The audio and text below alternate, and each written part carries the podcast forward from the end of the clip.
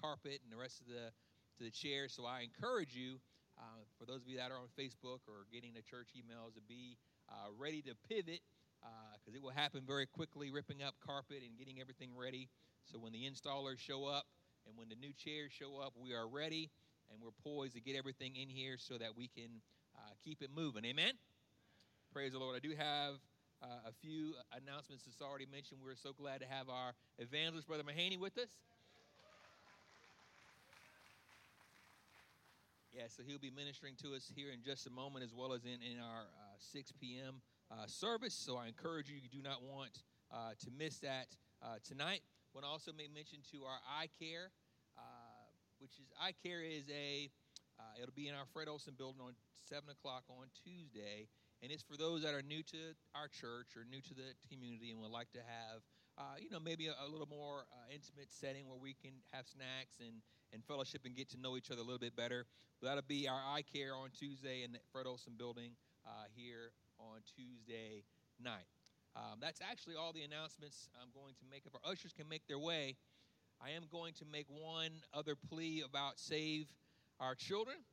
Uh, as you know, Save Our Children is the financial lifeline of the children's ministry of both the district and the national levels of the United Pentecostal Church International.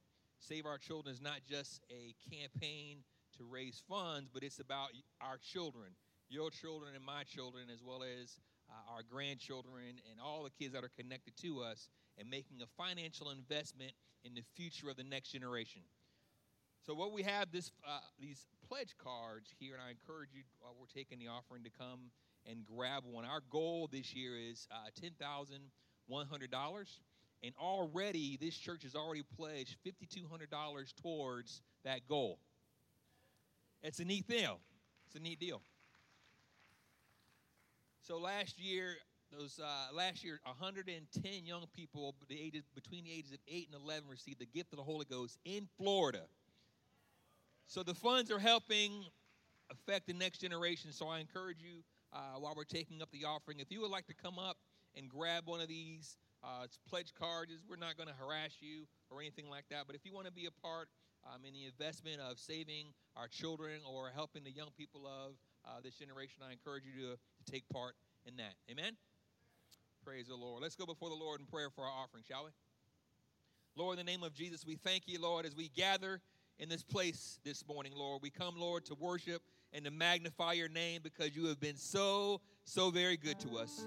Lord God, we are all in agreement here this morning that you have uh, done everything in our life, Lord, and we owe you absolutely it all. Lord God, and so as we come, Lord God, being faithful over God, have you blessed our businesses, our homes, our children, and our families. We ask you, Lord God, as we come to bring our tithes and our offering, Lord, let it be pleasing, Lord God, and acceptable and out of obedience and sacrifice. And we owe you it all, Lord, and we thank you for this opportunity. In your precious and holy name we pray. In Jesus' name. Can we honor the Lord in our giving and in our worship? God bless.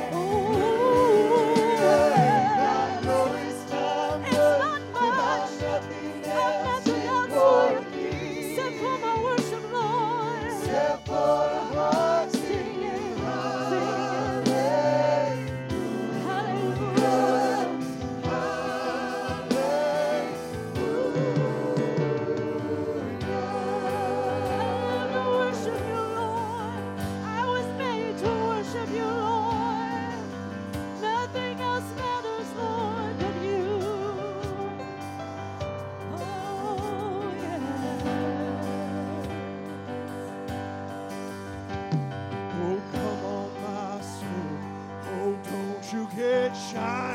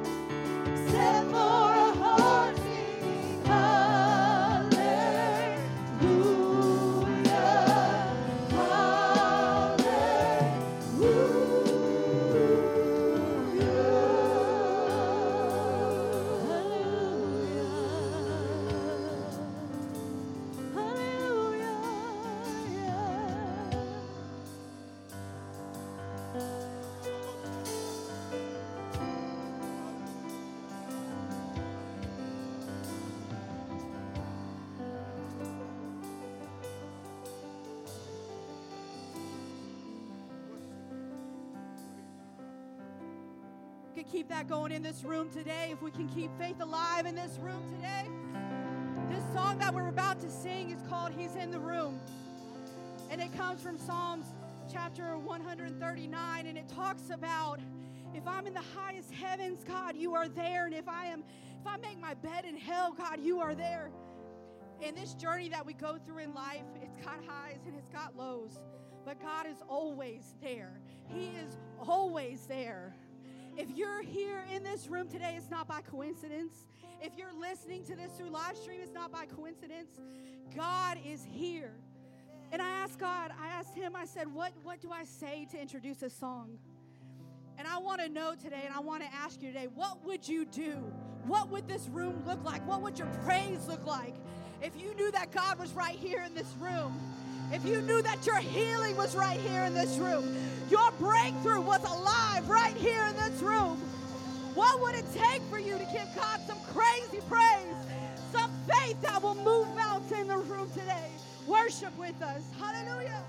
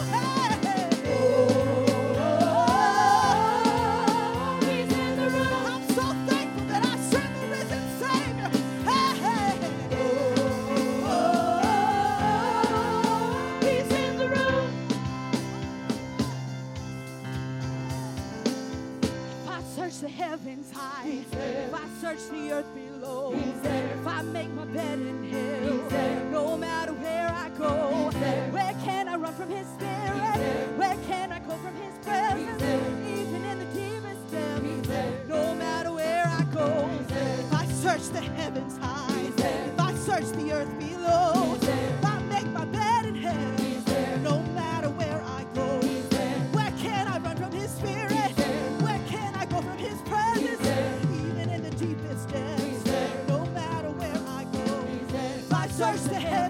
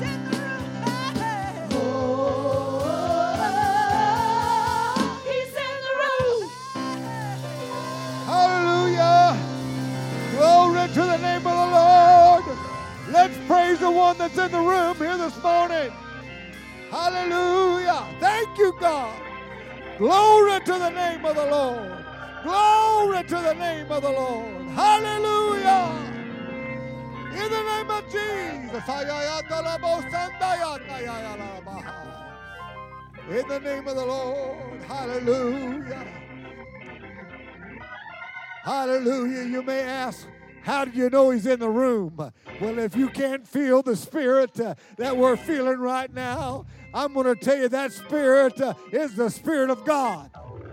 Amen. It's the Holy Ghost, the Bible tells us. Amen. Amen. Amen. So glad to have Brother Mahaney with us. Amen. Been here many times, uh, but if you do not know him, uh, he resides in Arkansas, but he preaches around the world. And we are so glad uh, that we have the opportunity of him being here with us again t- today. Amen. You do not want to miss tonight's service. Uh, I'm just going to tell you how we do it around here. It's not an identical service, uh, it is a different service. And so you want to be blessed this morning and you want to be blessed tonight. Uh, amen. Brother Mahaney. Come on, let's give Jesus a hand clap of praise. Hallelujah. Come on, He alone is worthy. Come on, He deserves all my adoration, He deserves all my praise. Hallelujah, hallelujah, hallelujah, hallelujah. Oh, what a mighty God we serve. Hallelujah. Well, I'll tell you what, it's like remember the cartoons and Roadrunner and Wile E. Coyote? And he was always trying to blow them up and ended up blowing himself up. We're sitting on a powder keg right now.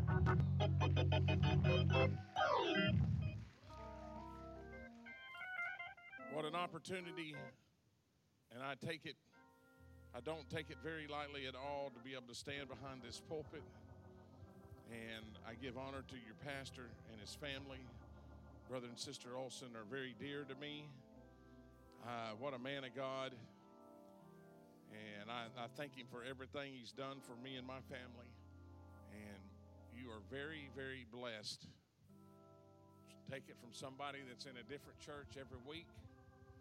You're very blessed to have this kind of leadership.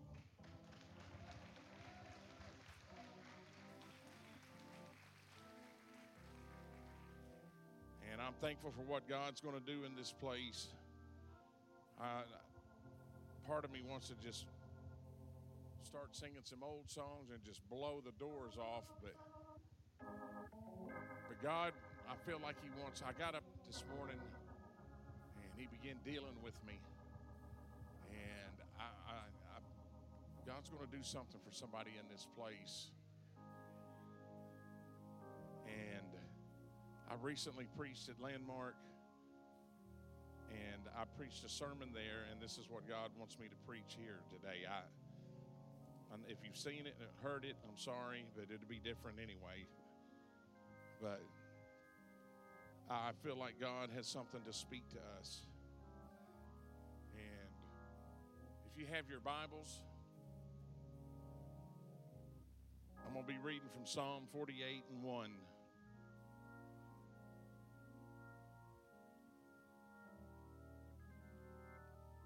Says, Great is the Lord, and greatly to be praised in the city of our God and the mountain of his holiness. Let me read that again. Great is the Lord, and greatly to be praised. When some he's great, so we need to give him great praise. And I want to speak to you for just a little while on uh, there's a new horizon and I want you to lift your hands with me right now. By the authority of the Word of God and the power that's in the name of Jesus Christ, God, begin to move upon us, Jesus. We need you right now, Lord. We need you now more than we've ever needed you before. We, as your people, are looking up towards you in heaven, God. Look down from your holy habitation in heaven and bless us, Lord. God, we need you to move upon us right now. Mend our hearts, Lord. Ease the broken heart and mend the pain, Lord. Heal sickness right now. Deliver people in the name of Jesus. Lord, I need you to touch my mind. I need you to touch my voice and my body, God. Help me, Lord. Let my ears tune into you right now. It's not about me, Lord. It's all about you. In Jesus' name. Everybody say, In Jesus' name. You may be seated. In March of 2004, in a drug rehab in Little Rock, Arkansas, I received the baptism of the Holy Ghost. Now, I know that y'all look up here and you see this good looking evangelist because y'all ain't used to seeing good looking evangelists.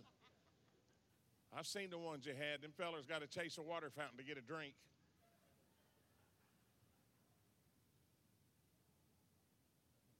But at least once or twice a year, you get to hear a good looking evangelist.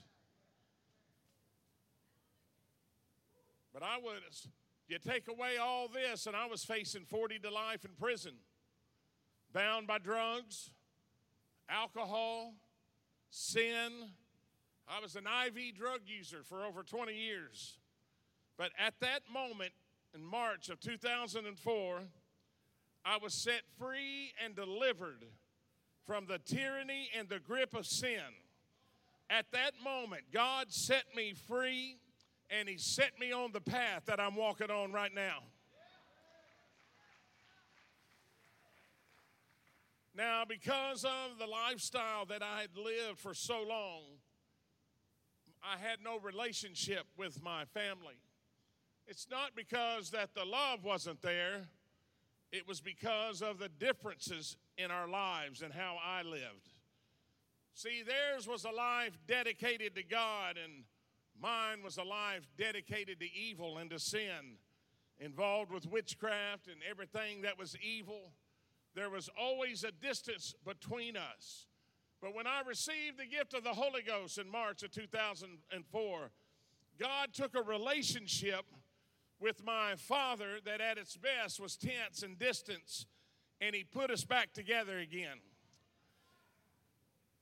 God took a relationship with my brother and my sister that I was so distant from that I didn't even know my nieces and my, my niece and my nephews, and He put us back together again. Now He's my best friend.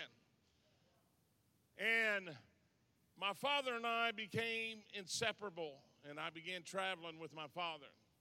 Everywhere he went, I would go and I would get, have to get a paper signed by the judge that would allow me to leave the state. That was nice of him. And everywhere my father would go, I would go, and I would sing before he preached. And for the next three years, God restored all the things that the enemy had tried its best to destroy. And my dad began pouring in, into me on how to be an evangelist. Because when I got back in church, when I received the Holy Ghost, he, I knew what God had called me to do from almost from that first day. So my dad was an evangelist for 34 years at his death, and he began pouring into me how to be an evangelist and how to be a real man and how to live for God. March of 2007, I received a call from my mother with desperation in her voice. She frantically was telling me, You have to hurry and get to the house. Something is wrong with your dad. And I only lived about a mile up the road, and I come flying in the driveway, and I arrived in a few minutes. And there was my father in his favorite chair, sitting there fighting for every breath. I never felt so helpless in my life. I was helpless and I couldn't do anything. All I could do is pray for him and wait on the ambulance to get there. He was rushed to a nearby hospital. And little did I know that this was to be a start through a valley of trials and pain. They wasn't able to treat him at this smaller hospital. And they said, We're going to transport him to Baptist in North Little Rock, Arkansas. And one of the last things my father said to me was he looked at me and he says, Don't worry about me. I want you to make a covenant with me. I want you to always take care of your mother. Little did I know that that in the future, this past year, that my mother would be diagnosed with Lewy body dementia and have to move into our house in April. But I remembered that promise and that covenant that I made with the prophet of God. And you know what? It's an honor to be able to take care of her. It's an honor to get her ready and take her to church when I'm home. That's what my wife did this morning. First thing she did was get up and go get this precious woman of God ready so she could be in the house of God. I beat the ambulance to North Little Rock Hospital and I was waiting on them. And when they opened the door, they unloaded my father, and he was already intubated with tubes breathing for him, unconscious, and he was in bad shape. The next couple of days was some of the hardest I'd ever been through. And I would stand there on the, on, on the wall where on the other side of the wall was my dad's bed. They wouldn't let us back there because he was in such bad shape. And I'd have my hand on that wall, Pastor, and I'd be praying. I'd be doing Billy Cole, Doug Kleindienst, everybody I could think. God, heal my father. God, heal my father. Brother, Brother Haney and Sister Haney would call me every other hour, and we would pray. I went into the chapel of the hospital in the early morning hours of Sunday morning, and I began to call on God. People from everywhere were praying, and I began to ask God, please let me know what is about to happen so I can take care of my family. And the, here's the word I received from the Lord that early morning, Sunday I will give you all. I will give you all. If all you want to ask of me, I will not say no. And if my sacrifice is less than giving you my very best, help me remember Calvary's cross and be willing to say yes. The Lord spoke to me through that song, and then He said, Get your house in order and prepare your family. I knew I didn't have much time. They wasn't letting us in critical care, so some of y'all have heard my testimony. I'm pretty good at sneaking into places. So I, you know, breaking in a critical care unit wasn't nothing. I snuck in the critical care ward to see my dad. And when I got in his room, he was laying in his bed at an angle because he was bleeding internally, unconscious, had tubes coming out of his mouth. He'd been unconscious for two days now. I looked at those big old hands, and they were bruised, tied down to the bed. And tears began to run down my face, and I knelt down beside him. And I put my mouth right here on the left side of his ear, and I just began to tell him, I love you, Dad. I love you, Dad. Thanks for teaching me how to be a man the last three years. Dad, thanks for teaching me how to be an evangelist. I hadn't even preached yet. And I was telling the man of God, thanks for teaching me how to be a preacher and an evangelist. Something moved over me in that moment. And I told my dad, I said, Dad, I make a covenant and I swear to you before God right now that what you started, I'm going to finish. And when I said that, something quickened that old prophet spirit and he sat up in that bed with all them tubes coming out. I don't even know how he did it. He sat up in that bed and he put his face right here at my face. And he held me in his eyes for a long moment. I didn't understand it right then, but he was transferring his mantle to me. All these people that don't believe in mantles, well, I don't care what you believe. I know what happened to me on that March morning, on a Sunday morning, March 8th. I took him by his head and I laid him back down. And they started taking the machines off.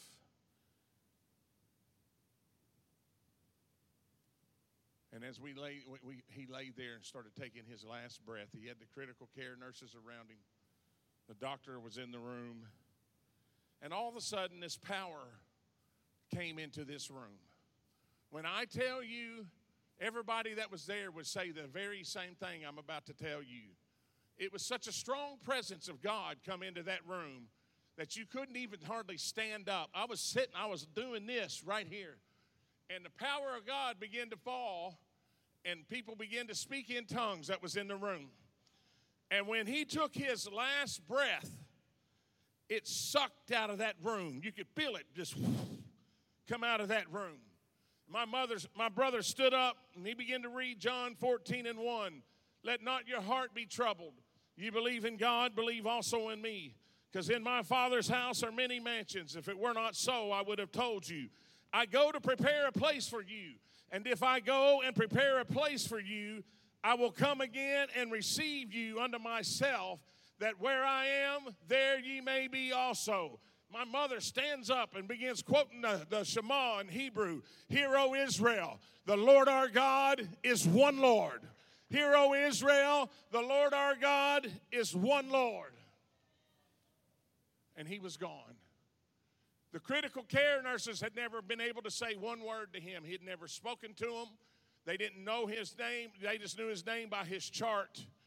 And I looked, and they were on their knees, weeping and sobbing. The doctor grabbed me by my shirt. And he goes, My God, what just happened? I've never seen this before in my life.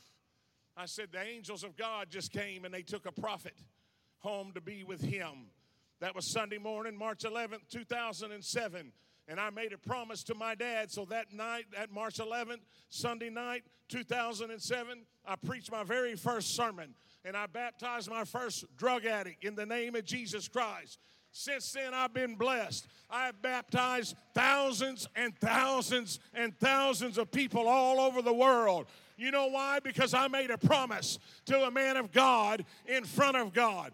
You think I'm going to compromise? You got the wrong man because I made a promise to a prophet.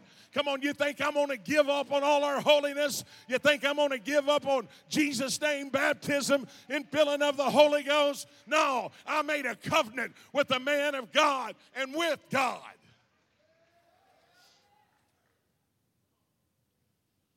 October 18th, 2008, I just started preaching now I was evangelizing.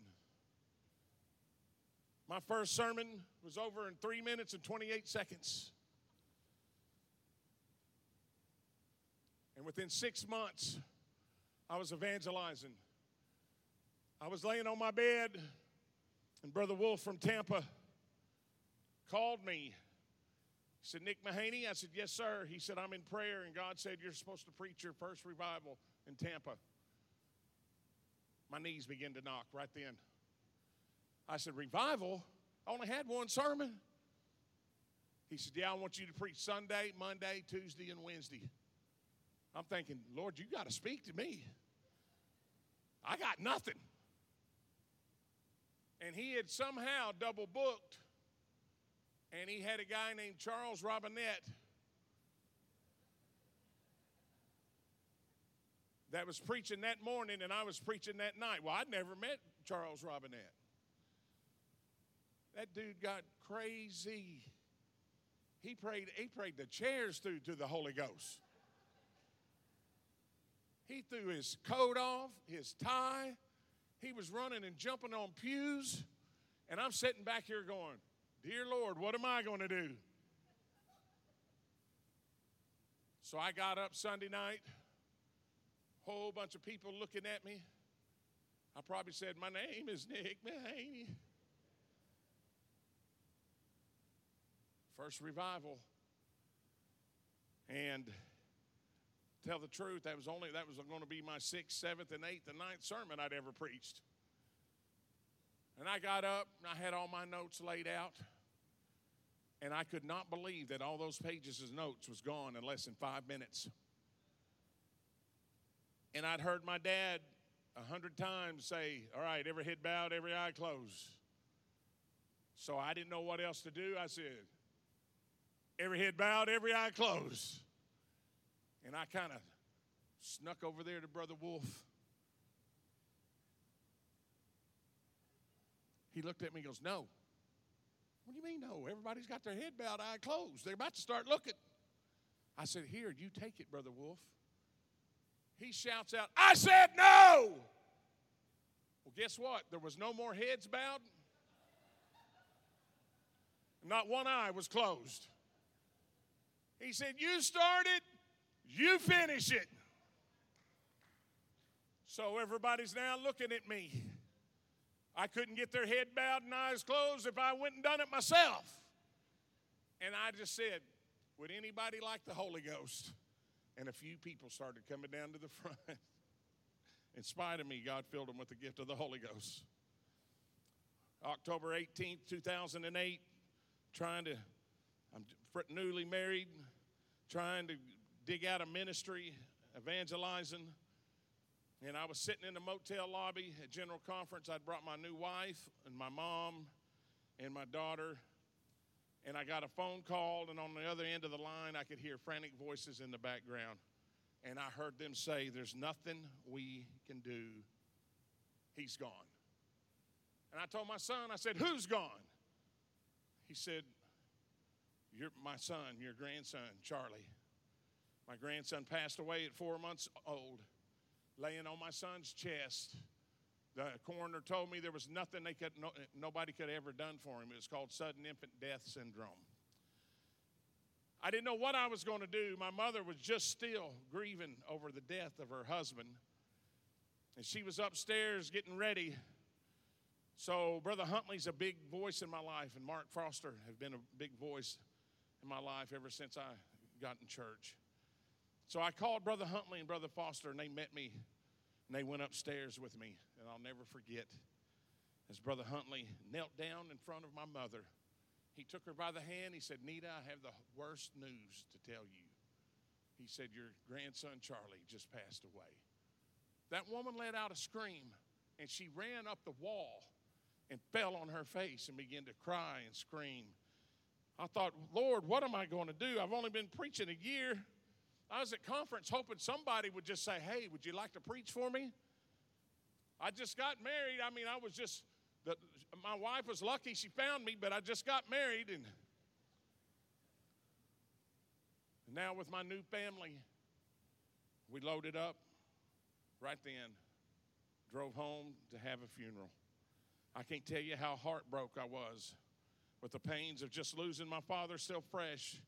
I had to preach the funeral of my grandson in a casket about this size. October 18th, 2009, almost one year.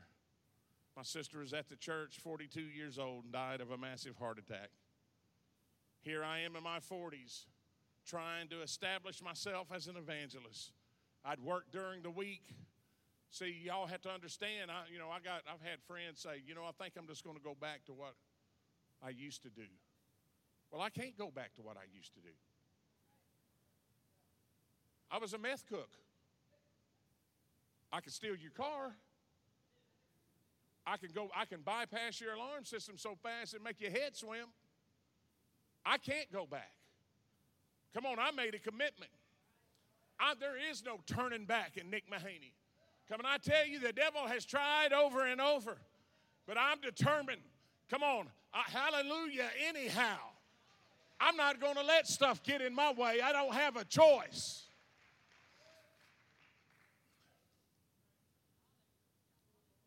So I would do any kind of work. I'd lay sod, I would tote boards, bricks, whatever I had to. My wife has a degree in early childhood development, so she was teaching school. We were poor. We were so poor, somebody broke in, we mugged them.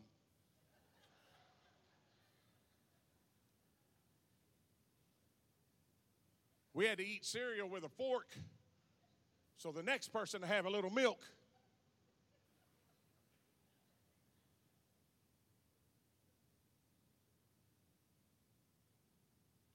But I'd made a promise to a prophet on his deathbed I'm going to finish what you started. And I wasn't about to give up. You know what? God began to honor that. God began to honor my dedication and my sacrifice and my wife's dedication and her sacrifice. Everywhere I went, people were getting filled with the Holy Ghost and they were getting baptized, they were getting healed. It wasn't the preaching, I promise you. It still ain't the preaching. It was because I was sold out to Him. Man, we started getting busy. Instead of spam and Vienna sausages, I like spam, I'm sorry. I, I, said that not too long ago, and somebody brought me a case of spam. Now, how am I going to get that on an airplane? People trying to steal my goods. We start, I started getting busy. and My wife received a big raise on her job. Man, we moved into a nicer house, and we had it pretty good. I was always gone on the weekends. And she, she got, when I say she got a raise on her job, she got a $20 an hour raise. I mean, when she come in and said that, I'm like,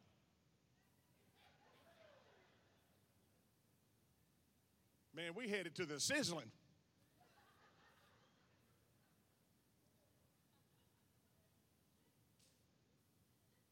And I'm in prayer. Is this all right? I know this is different. I'm in prayer, and God spoke to me. Said, Do you trust me? Hmm. Yes, I trust you, God. You've been good to us.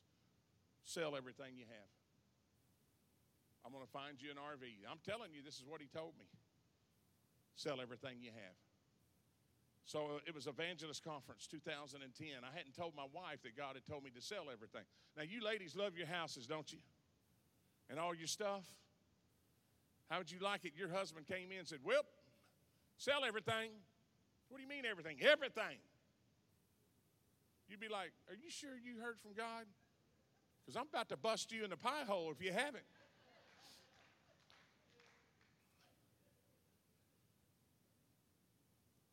Well, that evangelist conference, Brother Huntley happened to be preaching. So I'm going to talk to, you know, the voice in my life. And, and I lay it out there. I said, Brother Huntley, the Lord told me to sell everything I have. I'm going to get an RV and load up everybody, and we're going to travel. We just received guardianship of our grandkids, who we eventually adopted.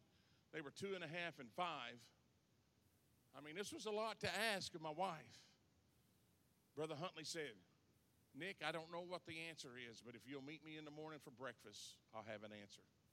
That tells me the man of God went upstairs and prayed about me that night. He beat me to breakfast, and that's hard to do because I love me some breakfast. You can ask that motel down there. I mean, sometimes I like the other day, I almost ate from seven to ten.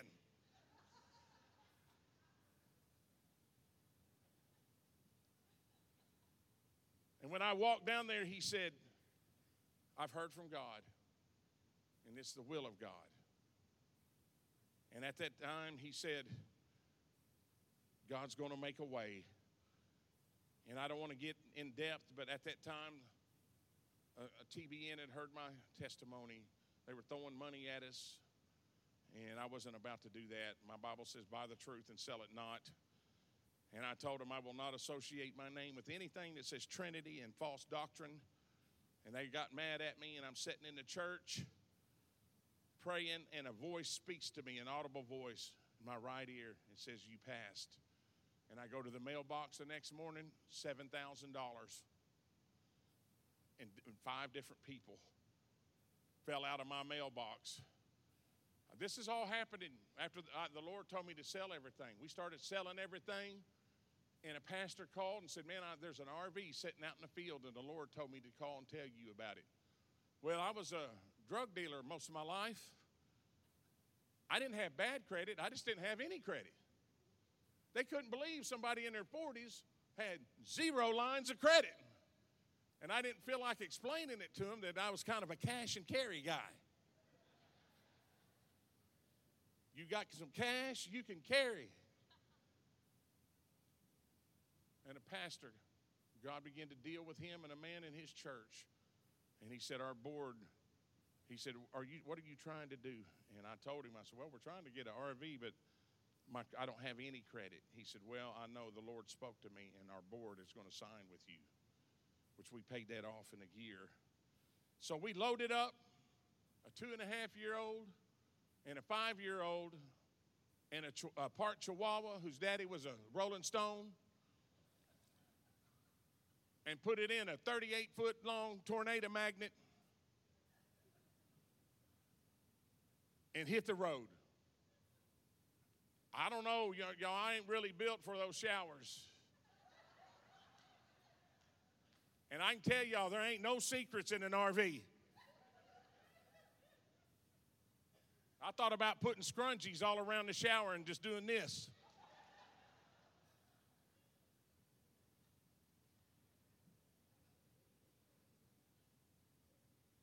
For five years, we traveled in that tornado magnet. We actually traded it in, and, and God helped us move up into a nicer RV, still an RV.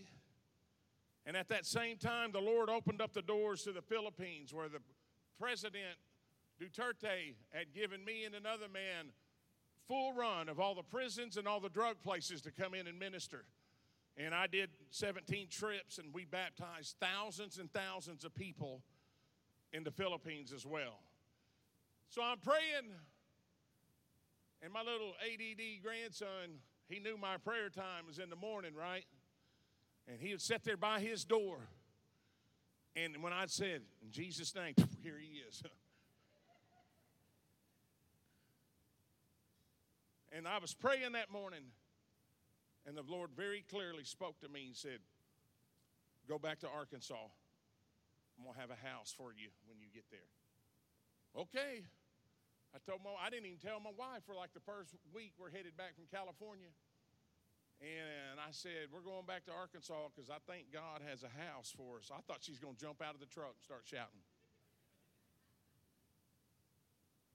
A friend of mine had a house come open and we began to lease it, Brother Joel Hart and it was the nicest house we could ever think of to live in for us.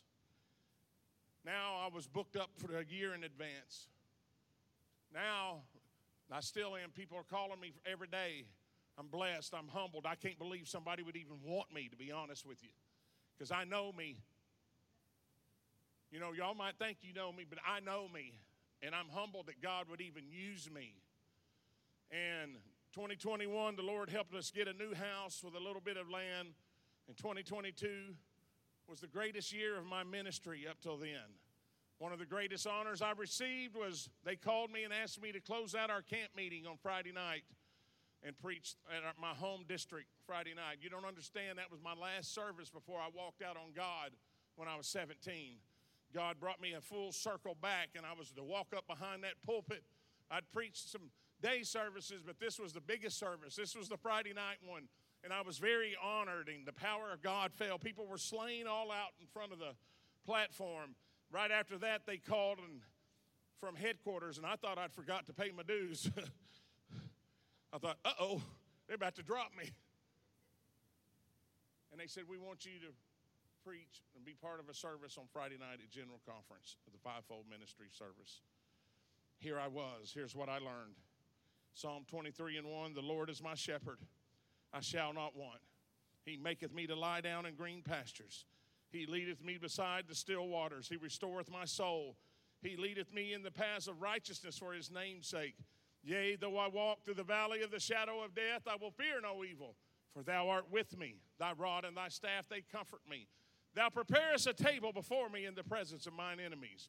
Thou anointest my head with oil, my cup runneth over. Surely goodness and mercy shall follow me all the days of my life, and I will dwell in the house of the Lord forever. See, I found out the keys when you are in the valley is not to camp out, but to keep walking. You just got to keep putting one foot in front of the other. And I know you we think that the valley at the times is the tr- toughest trial that we've ever been through, but the keys is just quit camping out and keep walking. Because I come to tell you something about the valley that I learned. Also, in that valley, there's going to be green pastures. Come on, there's going to be water for you to drink. Sometimes that valley is long and painful, but however, He's going to feed you even when your enemies are all around. There will be times that you may be walking in the valley of the shadow of death, but He's going to be there to comfort you with goodness and mercy that's going to follow you through that valley. Where the real test begins is not the valley. It's when you're walking through that valley and you say, God, I need to go deeper with you. I want to be closer to you, God. You see, I like the, I don't necessarily like the valley, but it's easy because it's flat for fat boys. It's just flat walking through the valley. It's the mountain that's going to try to get you. It was, it's the mountain that when you start climbing it, you can't breathe because you're trying to get to a new horizon with God. So the only way to get there is first, you got to step out of that valley, which you just thought was tough, and you got to start climbing up a mountain. March, I was in excruciating pain. My body was swelling up. And I went to my wife come in. I'm a hypochondriac. I don't like doctors. When my doctor calls, my blood pressure shoots up. I don't like dentists. Hate spiders. If a spider gave me a heart cath or a root canal, I'd just die right there.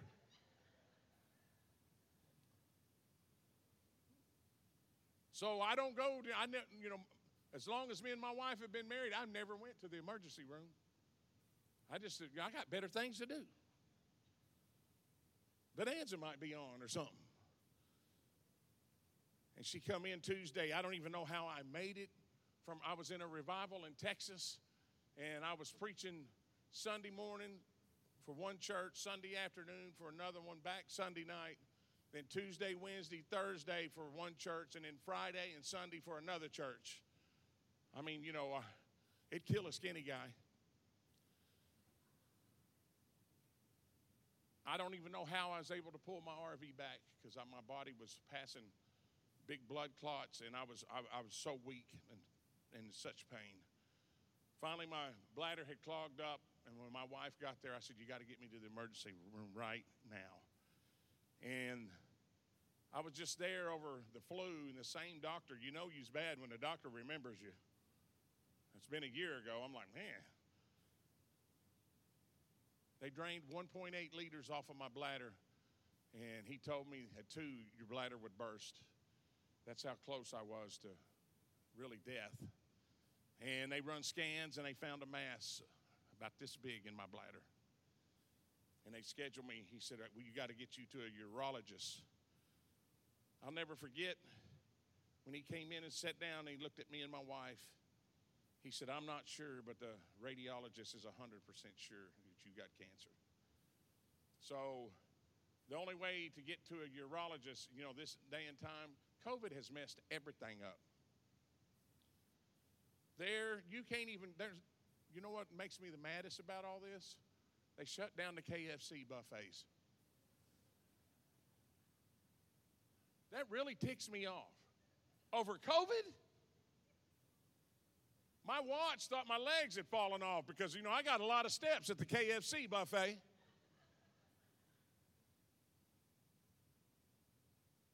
And because of all that, it was going to be six weeks with a catheter until they could get me into a urologist. So I'm singing the blues. You need to rest. My wife will tell you right now that that's not in my vocabulary, rest. And I'm walking around outside in the early morning, just pacing back and forth. And my neighbor, who every morning we see each other about six in the morning, talk. He could tell that, you know, because of this apparatus I was carrying around with me, that something had happened. And I said, Well, they think I got cancer, but it's six weeks before I can see a urologist. He goes, I don't think so. My wife's a head nurse for a urologist. Turns out it was the same one they were scheduling me with. But he got me in in two days. My wife and I sat out in the car and we prayed. And I felt like, you know, it's one of them trials where God's not even there. We prayed, and I'm going to tell you what I prayed with her holding her hand. I said, Lord, I don't even know if I have an angel, but could you let me borrow an angel from somebody to walk in there with me? Because my faith is so low. They did all the tests, and the doctor confirmed it was cancer. And we began to pray, and churches were praying. We prayed so much. I had so many people call me and pray for me. I had, you wouldn't believe some of the words people try to give you. Whew. Right, Sister Olson? One guy said, Ah, he just wants you to lay down in green pastures. I said, I got some behind my house. I don't believe you. We prayed, we prayed so much, I even convinced the doctor. My doctor calls me Brother Mahaney because I've witnessed to him so much. I showed him videos. I showed him a video. I'd just gotten back from the Philippines when all this happened of a mute lady that was in a wheelchair. We baptized her, and I thought she's going to come out of the wheelchair, but she had never spoken a word in her life. And she come up saying, Hallelujah! I love you, Jesus. Hallelujah! I love you, Jesus. She was 60 something, had never spoken one word in her life. She left speaking. I heard her husband was real excited about their marriage now. Been married 40 years. She'd never said a word. Sorry, Brother Olson. I think he probably called and said, Y'all think you can baptize her again? so he calls me Brother Mahaney, and I convinced him rerun the test. Everything's going to be all right. Just rerun them. Okay. They reran the test. Man, I'm sitting in there. They're about to do this procedure. They're going to wheel me back in there. You know, you ain't got any dignity. And, and they come back, and he comes in. He said, I got news. And I'm like, yes. It's even bigger than what we thought. What?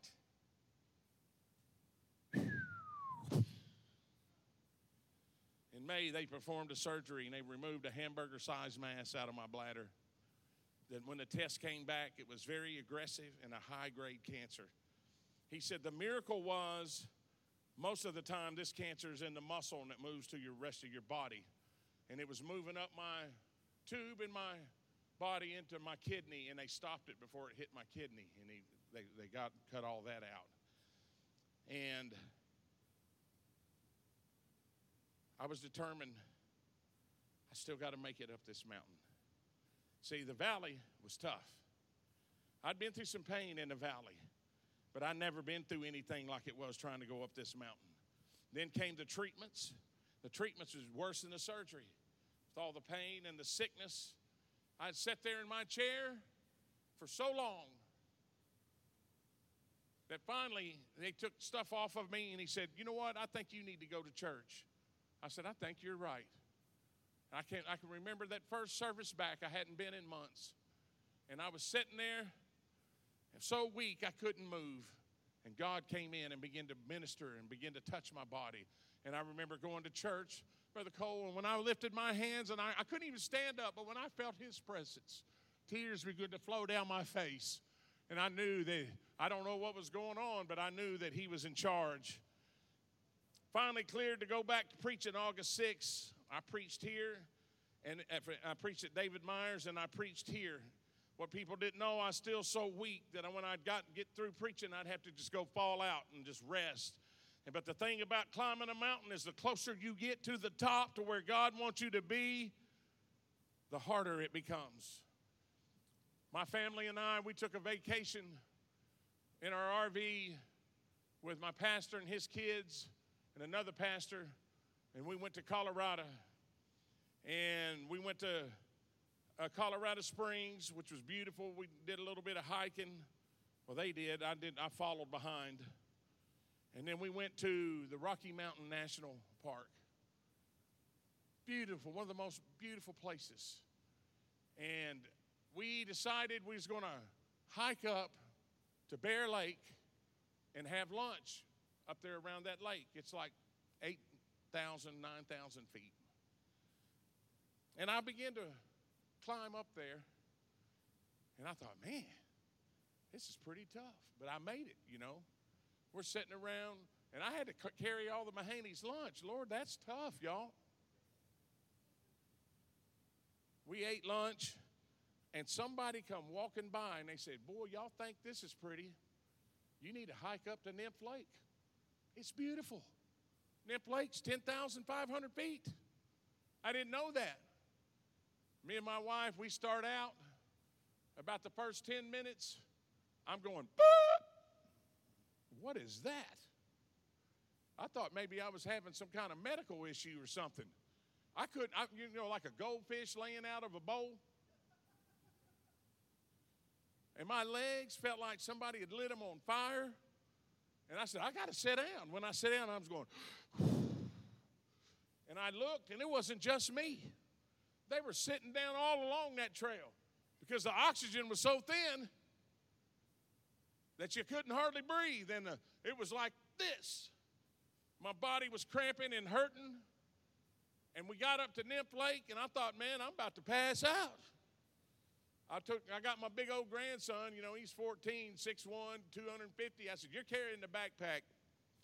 I didn't adopt you for nothing.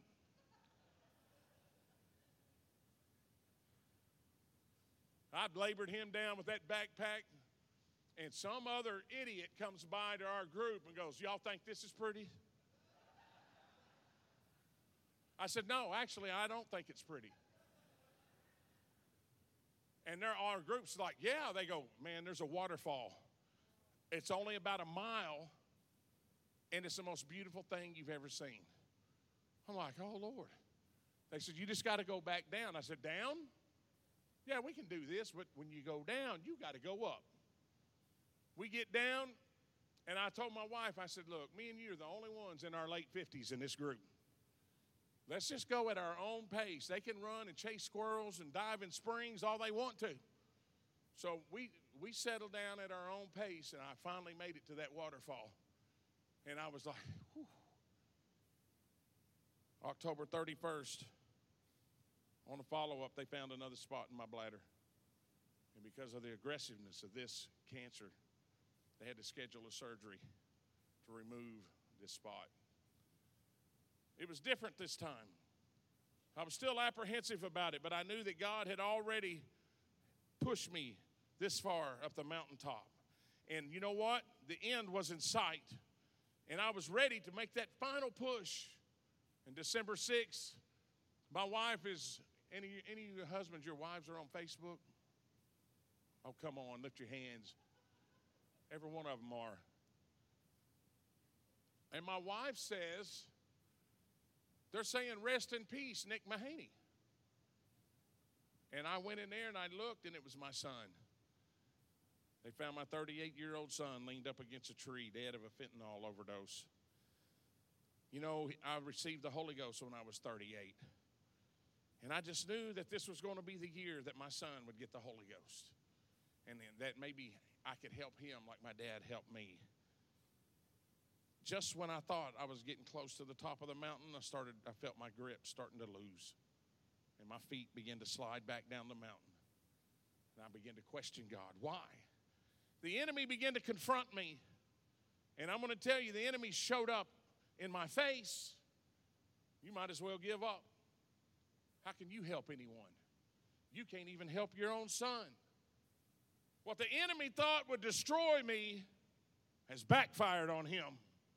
Because I made up my mind right then and there that I would do anything that I have to do. I'll go anywhere I have to go to keep another parent from looking into the casket of a backslid child or a son or a daughter that dies from a drug overdose. I come to tell the devil, you messed up because I'm more on fire now than I've ever been in my life. Listen, I can't tell you where my son is at. Brother Mangan said, You can't put him in heaven, you can't put him in hell, but you can put him in God's hands. That's where I put him. He's in God's hands, and I'm coming after your children. I don't want to see one of your children have to go through. I don't want to see one of you parents have to go through what I've had to go through in the last two months.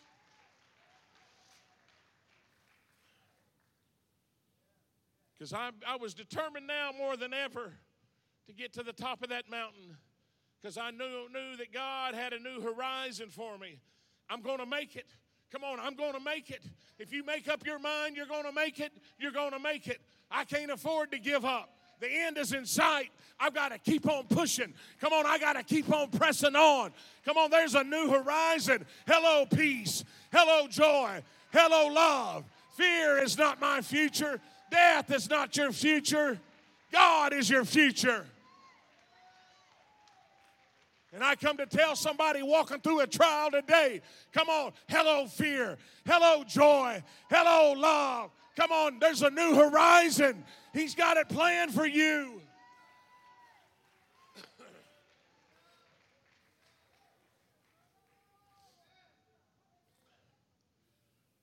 January 3rd, I went into surgery. That's right, I ain't had I had surgery a few weeks ago.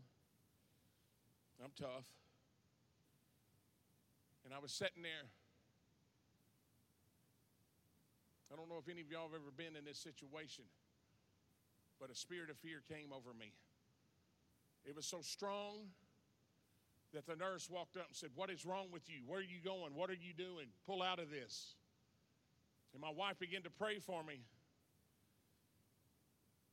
And I'd got a word from a man of God. It's going to be fine, but I couldn't.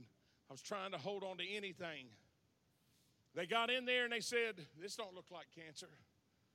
And they did a biopsy, and because of certain medication, they couldn't stop my bleeding for a while. But two days later, my wife and I are sitting in the doctor's office. They walk up to us, Brother Olson. She says, Resume normal activities. You don't have cancer.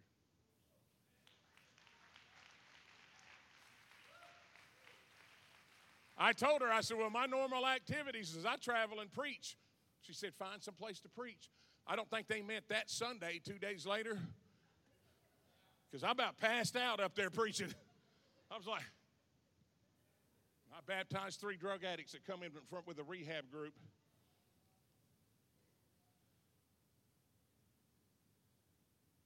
Here's what I learned. At the top of the mountain, there's a new horizon on that mountaintop. It wasn't easy, it was harder than walking through the valley. I learned this that the wind, the rain, and the snow are still the same up there. The heartache, the pain, and the suffering are still the same up there. But it's different now because I see it with new eyes. I can look back down and see the valley that I came out of. There's still going to be heartache, there's still going to be sickness, there's still going to be trials, but I see it with a new horizon. Can I tell somebody the end is in sight? Just hold on. Come on, He's working all things for your good. Come on, He's working all things for your good. There are new horizon. Fear is not my future. Death is not my future. I told the Lord right before I went back for that last surgery, I said, God, if you want me, I'm ready. But if you don't want me, I'm ready. Whatever you want, God, I want to do it for you. Psalm 121 and 1 tells us, I will lift up mine eyes unto the hills, unto the hills, unto the hills, from whence cometh my help. My help cometh from the Lord which made heaven and earth. He will not suffer thy foot to be moved. He that keepeth thee will not slumber. Behold, he that keepeth Israel shall neither slumber nor sleep. The Lord is thy keeper. The Lord is thy shade upon thy right hand. The sun shall not smite thee by day, nor the moon by night.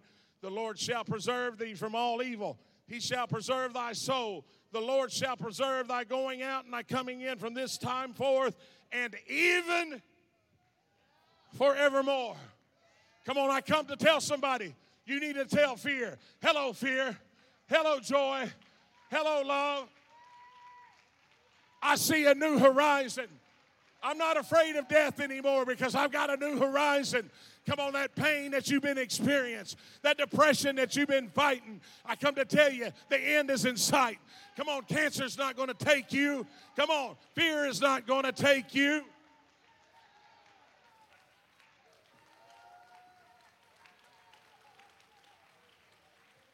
Come on, I've been in the valley, I've been on the mountain, but I can stand on the mountain and see what He's brought me through. I want us all to stand.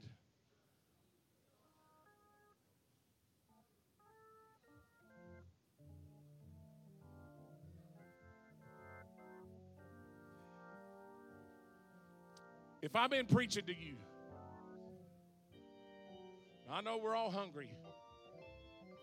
But if I've been preaching to you, God wants to see where your faith is at. Are you ready to just give up? Or are you ready to push on? I'm glad that I pushed on and went and seen that beautiful waterfall. I got pictures of it, me and my granddaughter climbing up to the top of it. It was a new horizon, it was beauty. And if I've been preaching to you today, I want you to step out and make your way to the front right now. Come on. You've been in a valley, and now you're now you thought the valley was bad, but you're going through more trials and tribulation than you've ever been before in your life. It's because God's trying to help you get up a mountain. God's trying to show you a new horizon. Come on, begin to make your way to the front. Get close. Get in close. Because we're gonna we're gonna move in the Holy Ghost. Come on, get it, get close. Somebody fill this spot up right here. Come on. There's a new horizon. It's not over. It is not over until he says it's over. I don't care what the doctor says. Until he says it's over, it's not over. You just got to keep on pressing. You just got to keep putting one foot in front of the other. Now, here's what I want us to do I want us all to lift our hands as high as we can. And I want you to begin to repent and ask God to forgive you. The reason we're going to repent is because I want every vessel in here to be purged and cleansed right now. Come on, tell Him, forgive me for my unbelief. I, I, I have to pray this all the time. Forgive me, God, for doubting you. Come on, talk to Him. I can't repent for you. Open up your mouth. Forgive me of my sins, oh God. Forgive me, oh Lord, of my sins.